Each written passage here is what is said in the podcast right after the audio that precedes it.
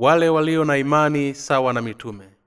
Matendo sula ya tatu wa kumi tubuni basi mlejee ili zambi zenu zifutwe zipate kuja nyakati za kuburudishwa kwa kuwako kwake bwana. Aina gani ya imani waliokuwa nayo mitume? Waliamini katika mambo mawili ubatizo wa yesu na damu yake msalabani.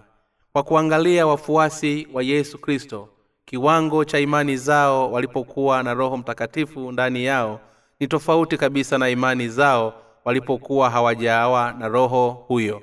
Miili yao haikuonekana kuwa tofauti lakini baada ya kumpokea roho mtakatifu maisha yao yalibadilika kabisa kwa nuru ya yesu kristo. Mji ninayoishi una milima na maziwa kwa, madha, kwa mandhari nzuri.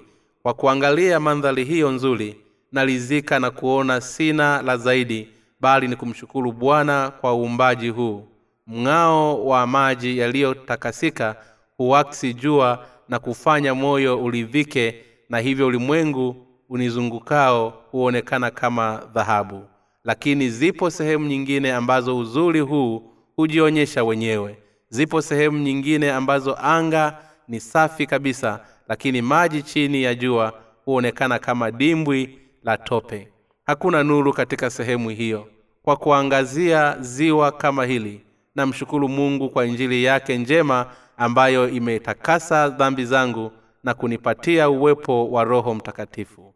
Kwa jinsi kina cha ziwa la tope kisivyoweza kuaksi mwanga hivyo ndivyo tulivyo mbali na nuru ya mungu na kutokuwa welevu huku tukielekea tusikokufahamu kutokana na asili yetu ya dhambi lakini roho mtakatifu akikaa ndani ya mioyo yetu tutaelewa kuwa ni wana wa mungu na hata kuongoza katika kufundisha watu injili kwa kuwa tunaikubali nuru ya yesu basi tutang'ara bila shaka. Kwa jinsi hii pia baada ya kufufuka kwa yesu wafuasi wake walipokea roho mtakatifu na kuwa watoto na mitume wa nuru. Nuru ya roho mtakatifu ni baraka kuu kwa wale wote na hivyo watu wengi hutamani kumpokea roho mtakatifu. Imani ya mtume paulo. Ni imani ya namna gani paulo alikuwa nayo? Paulo katika kukili kwake kuwa alikuwa mwenye elimu na kufuzu chini ya gamalieli aliyekuwa mmoja kati ya walimu mashuhuli wa sheria kwa nyakati hizo na pia kufundishwa kulingana na sheria za baba zake. Bado hakuweza kuokolewa kwa dhambi zake na hivyo hakuweza kuwa kati ya wanaotuhumu yesu mwokozi wetu. Siku moja alikutana na yesu akiwa njiani kuelekea dameski na hatimaye kuwa mwinjilisi wa injili ya yesu. Alikuwa na imani ya kuwa yesu kristo ndiye mwana wa mungu. Alikuja ulimwenguni na kutoa damu yake msalabani ili kuibeba hukumu ya dhambi hizo. Kwa maneno mengine alikuwa na imani ya msamaha wa dhambi ndani ya moyo wake. Wafuasi wa yesu waliamini ubatizo wa yesu kwa yohana na damu yake msalabani. Ilikuwa ni kwa ajili ya kuwasamehe dhambi zao zote. Paulo alishiriki imani hiyo na wafuasi hao na hivyo alivyookolewa kwa dhambi zote. Paulo alisema katika wagalatia sura ya tatu mstari wa ishirina saba maana ninyi nyote mliobatizwa katika kristo mmemvaa kristo na kukili imani yake katika ubatizo wa yesu kuwa ndiyo wokovu wake. Pia petro alisema katika petro sura ya tatu mstari wa ishirina moja mfano wa mambo hayo ni ubatizo unaowaokoa ninyi pia siku hizi. Siyo kuweka mbari uchafu wa mwili bali jibu la dhamiri safi mbele za mungu kwa kufufuka kwake yesu kristo. Na alielezea juu ya injili njema ya ubatizo wa yesu kwa kupitia kifungu hiki wafuasi wa yesu waliamini kwamba ubatizo wa yesu kwa yohana ulitakasa dhambi zao zote ulimwenguni. Walisamehewa dhambi zao na hivyo hakuwa tena chini ya laana ya sheria kwa kuwa wameamini ukweli huu. Waliamini yote mawili ubatizo wa yesu na damu yake msalabani. Ni ushahidi tosha kwamba imani hii ilikuwa ni muhimu kwa kuweza kuwa mtume bora katika matendo sura ya kwanza mstari wa ishirina moja hadi mstari wa ishirina mbili inasema basi katika watu waliofuatana nasi wakati wote bwana yesu alipokuwa akiingia na kutoka kwetu kuanzia tangu ubatizo wa yohana hata siku ile alipochukuliwa kwetu kwenda juu inapasa mmoja wao awe shahidi wa kufufuka kwake pamoja nasi. Ili uwe mfuasi wa yesu kwanza lazima uamini ubatizo wa yesu kwa yohana. Ukweli tunaohitaji ili tuweze kusamehewa dhambi zetu ni imani katika ubatizo wa yesu na damu yake msalabani. Maana ninyi nyote mliobatizwa katika kristo mmemvaa kristo. Wagalatia sura ya tatu wa na hivyo paulo pia aliamini ubatizo wa yesu kwa yohana na damu yake msalabani. Hebu tuone tito sura ya tatu wa tano si kwa sababu ya matendo ya haki tuliyoyatenda sisi bali kwa rehema yake kwa kuoshwa kwa kuzaliwa kwa, kwa pili na kufanywa upya na roho mtakatifu. Hapa tafasili ya kwa kuoshwa kwa kuzaliwa kwa mara ya pili kwa kufanywa upya. Maana yake ni kwamba dhambi zote za ulimwengu zilitakaswa pale yohana alipombatiza yesu. Kwa jinsi hiyo ikiwa unataka kusamehewa dhambi zako basi unahitaji kuamini injili njema ambayo inasema dhambi zako zilitwikwa kwake yesu kwa kupitia ubatizo wa yohana. Sababu ya yesu kusulubiwa na kumwaga damu yake hadi kufa ni kwa kuwa alikuwa amekwisha beba dhambi zote kwa kupitia ubatizo alioupokea toka kwa yohana. Kwa kuamini ukweli huu tunatosha kupokea moja kwa moja uwepo wa roho mtakatifu ndani yako. Paulo pia alikili kwamba aliamini ubatizo wa yesu kwa yohana na damu yake msalabani. Hebu tuangalie waibrania sura ya kumi mstari wa ishirini na moja hadi mstari wa ishirini na mbili. Inasema na kuwa kuhani mkuu juu ya nyumba ya mungu na tukubarie wenye moyo wa kweli kwa utimilifu wa imani hali tumenyunyiziwa mioyo tuache dhamili mbaya. Tumeoshwa miili kwa maji yake safi. Hapa tumeoshwa miili kwa maji yake safi. Maana yake ubatizo wa yesu kwa yohana ambao ulitakasa zambi za wanadamu. Hivyo agano la kale na jipya katika yote tutaweza kupata sehemu ya kiini cha injili njema ambamo ni ubatizo wa yesu na kifo chake msalabani nawe pia imekupasa kushiriki imani hii ya paulo. Leo hii wakristo walio wengi humwamini yesu katika njia panda pasipo kujua kwamba wakati yohana alipombatiza yesu dhambi zote za ulimwengu zilitakaswa. Baadhi ya wanathiolojia huwaasa watu wabatizwe ili wapate kusamehewa dhambi zao. Tamko hili hufanywa labda pasipo kujua ukweli na juu ya injili ya maji na roho kama ilivyoandikwa katika bibilia dhambi zetu kamwe hazitoweza kufutwa kwa namna ya ibada ya ubatizo wa maji bali tu kwa imani katika ubatizo wa yesu na damu yake hututakasa sisi sote kwa dhambi zetu zote. Ni wale tu wanaoamini injili njema ndio wanaosamehewa dhambi zao na kwa kuamini damu ya yesu pekee wamekwisha jiwekea hukumu yao. Ni wale tu wenye imani hii ndiyo watakaoweza kupewa kipawa cha roho mtakatifu.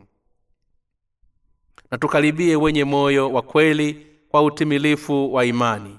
Hali tumenyunyuziwa mioyo tuache dhamila mbaya tumeoshwa mili kwa moyo safi. Waibrania sura ya kumi mstari wa ishirina mbili.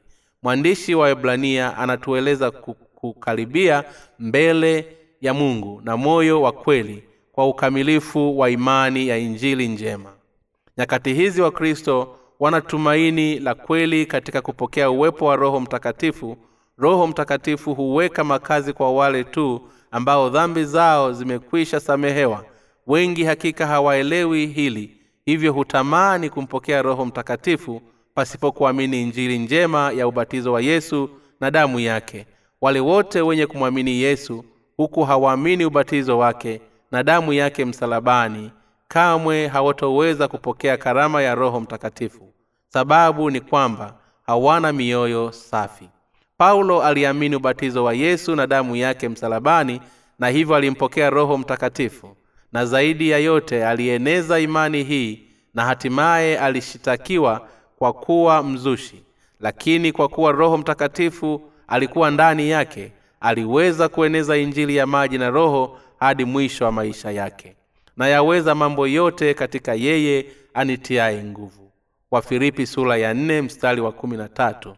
Nashukuru kwa uwepo wa roho mtakatifu ndani yake kwani alitumikia mungu na kuishi chini ya ulinzi wa roho mtakatifu hadi alipokwenda mbele za mungu. Wale tu wenye imani sambamba sawa na ya paulo ndio watakaompokea roho mtakatifu hebu tuangalie imani ya paulo katika korosai sura ya pili mstari wa kumi na mbili. Inasema mkazikwa pamoja naye katika ubatizo na katika huo mtafufuliwa pamoja naye kwa kuziamini nguvu za mungu aliyemfufua katika wafu. Alisamehewa dhambi zake zote kwa kumwamini yesu aliyebatizwa na yohana.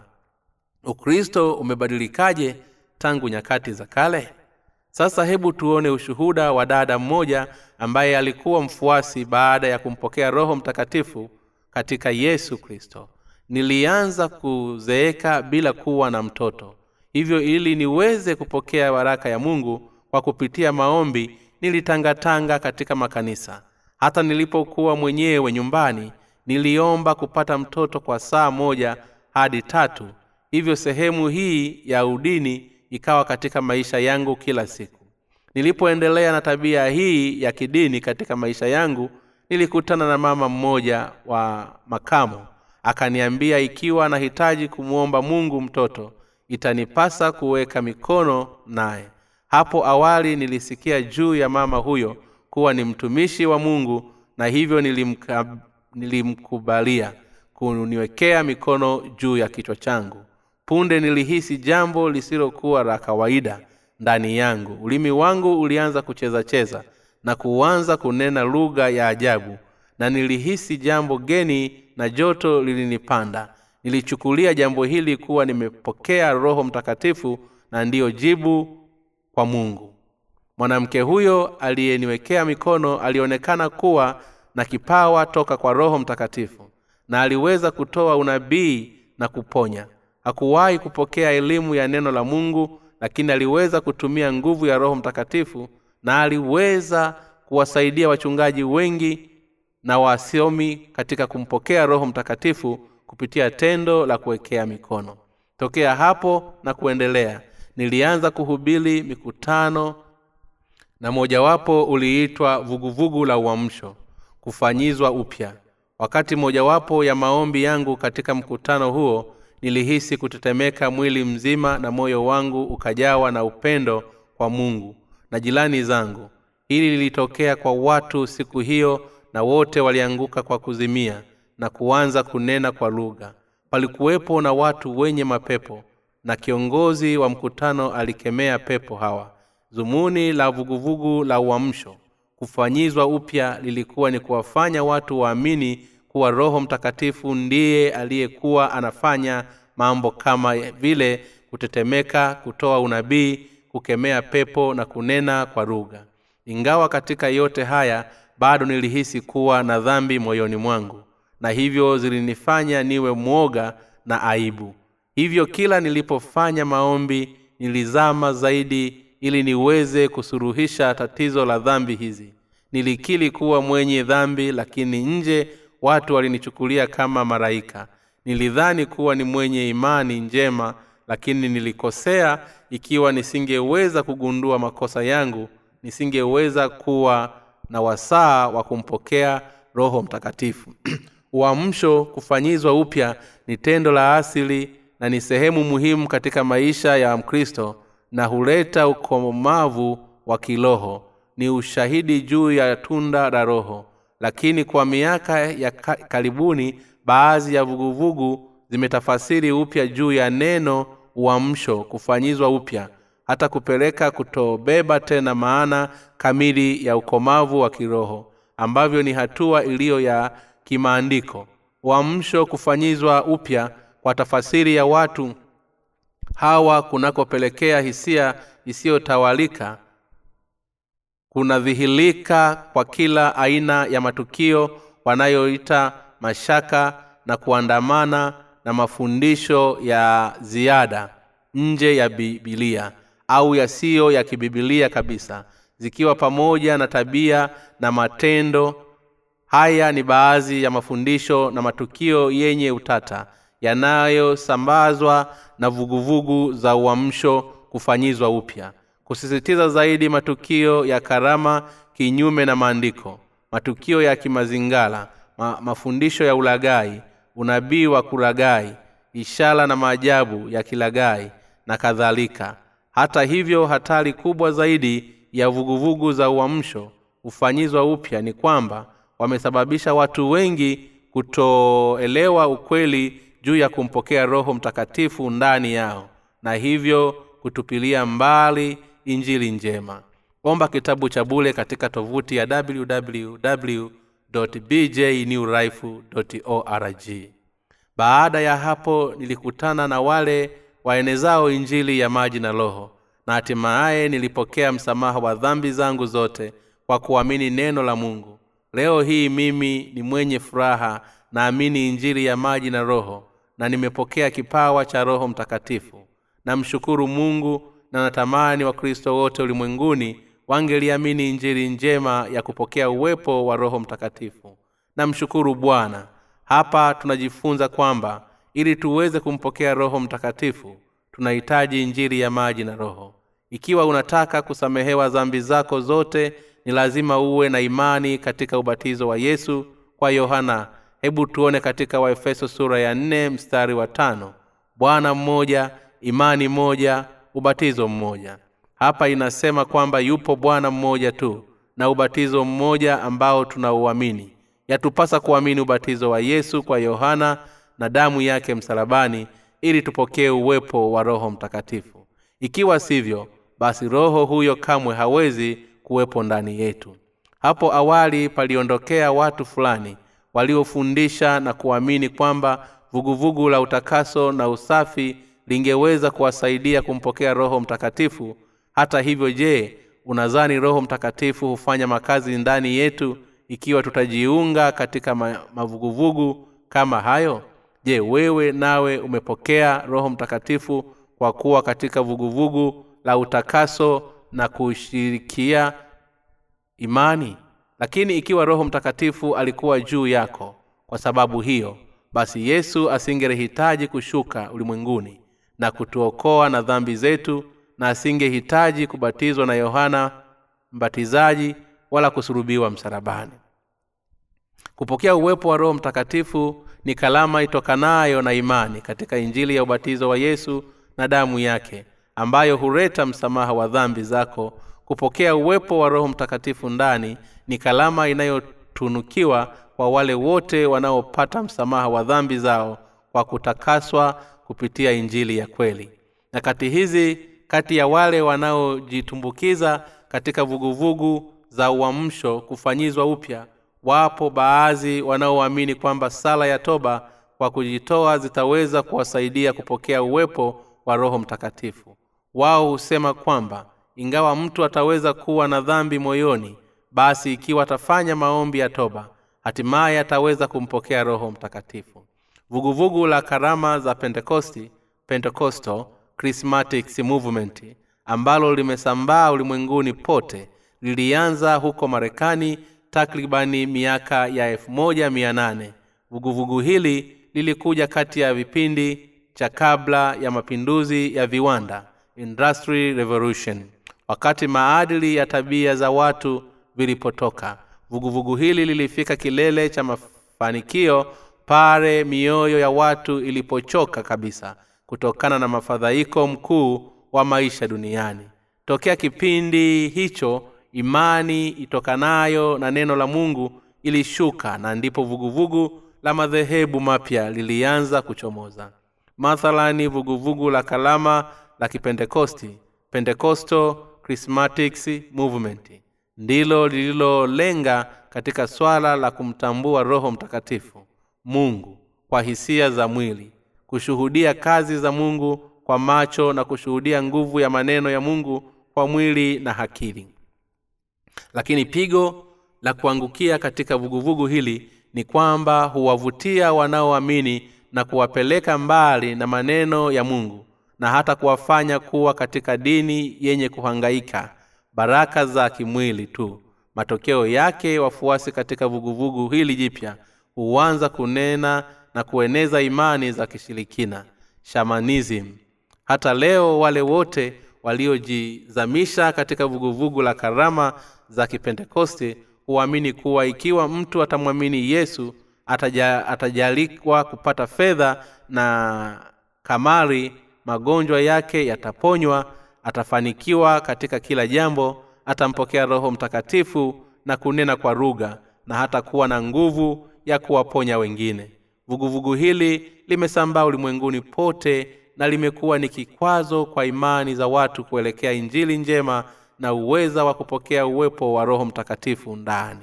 Ukristo wa leo unachipuka tokana na imani dharusa na karivini takribani miaka mia iliyopita. Lakini ndani ya mipaka ya ukristo somo la kibibilia linalohusu uwepo wa roho mtakatifu halikuweza kusimikwa kwa umadhubuti. Tatizo ni kwamba tokea mwanzo wa ukristo wa kisasa wakristo wengi walimwamini yesu pasipokugundua umuhimu wa ubatizo wake na kifo chake msalabani. Mbaya zaidi watu walianza kusisitiza mafundisho potofu ya kikristo na hata kutilia mkazo matukio ya kimwili peke yake. Wakristo wote imewapasa kuamini injili njema ambayo inasema kwamba yesu alibatizwa na yohana ili kubeba dhambi hizo. Hakika imani hii itawawezesha kumpokea roho mtakatifu. Leo hii sababu ambayo imeufanya ukristo kuwa dini ya kwamba watu wamejaribu kuupuuzia ukweli juu ya ubatizo wa yesu toka kwa yohana na damu yake msalabani. Maana yake ni kuamini injili ya maji na roho. Ikiwa unahitaji kumpokea roho mtakatifu basi amini kwamba yohana alimbatiza yesu dhambi zako alitwikwa yesu na hivyo damu yake ilikuwa ni hukumu na msamaha wa dhambi zako zote ndipo utakapopokea roho mtakatifu. Wakristo huamini damu ya yesu tu kama ndiyo injili ya ukombozi lakini je kati yenu mnaoamini damu ya yesu tu mtaweza kuwa huru kwa dhambi? Je mtaweza ikiwa unadhani utaweza labda una ufahamu usio sahihi juu ya ukweli wa ubatizo wa yesu. Katika hilo bado utakuwa na dhambi moyoni mwako. Ni pale tu utakapounganisha ubatizo wa yesu na damu yake kwa pamoja. Kuwa na imani moja ndipo utakapoweza kuokolewa kwa dhambi zako zote na hatimaye utapoweza kuokolewa kwa dhambi zako zote na hatimaye kupokea roho mtakatifu. Bibilia inasema kwamba hii ndiyo injiri pekee ya kweli inayotuwezesha kuushinda ulimwengu. Kwa maana wako watatu washuhudiao duniani roho na maji na damu na watatu hawa hupatana kwa habari moja. Walaka wa kwanza wa yohana sura ya tano mstari wa tisa. Hivyo tuelewe kwamba nia ya mungu katika kutuokoa kwa dhambi zetu zote aliwezesha yohana mbatizaji yesu na baadaye kumfanya asulubiwe sababu kwa nini wakristo wengi hawana msamaha wa dhambi ingawa wanamwamini yesu? Ni kwamba hawaamini injili njema iliyokamilishwa kwa ubatizo wa yesu na damu yake msalabani. Wale wote wenye kuamini mambo haya mawili watasamehewa dhambi zao na kumpokea roho mtakatifu. Wakati watu wanapogundua kuwa dhambi zao zimetakaswa mioyoni mioyo yao huwa na amani na kufurika kama maji yaliyotaama. Wakati roho mtakatifu anapoweka makazi ndani ya moyo wa mtu amani huwa kama mto utiririkao ndani toka nje ya mto na moyo wake. Tunakutana na bwana wetu kwa kuamini katika ukweli huu na kutembea na roho huku tukieneza injili ya kupokea roho mtakatifu. Toka tulipoamini injili ya maji na roho maisha yetu yamekuwa na amani na mioyo yetu imekuwa na furaha halisi. Hatutaweza kamwe kuiacha injili hii njema. Roho mtakatifu siku zote yumo ndani ya mioyo yetu hutuwezesha kueneza neno lake na kuwezesha watu wanaoamini neno hilo kumpokea roho mtakatifu. Kwa kuwa tuliamini injili njema ya ubatizo wa yesu na damu yake msalabani tulipokea baraka ya roho mtakatifu ni muhimu watu ulimwenguni waanze hatua ya kuamini neno la mungu. Lisemalo kwamba yesu alibatizwa na yohana alikubeba dhambi zote za ulimwengu na hivyo alikufa msalabani ili kuhukumiwa kwa dhambi zao. Wanapofanya hivyo hatimaye hupokea roho mtakatifu. Mungu wa mbinguni na akubariki. Omba kitabu cha bule katika tovuti ya www bjnewlife org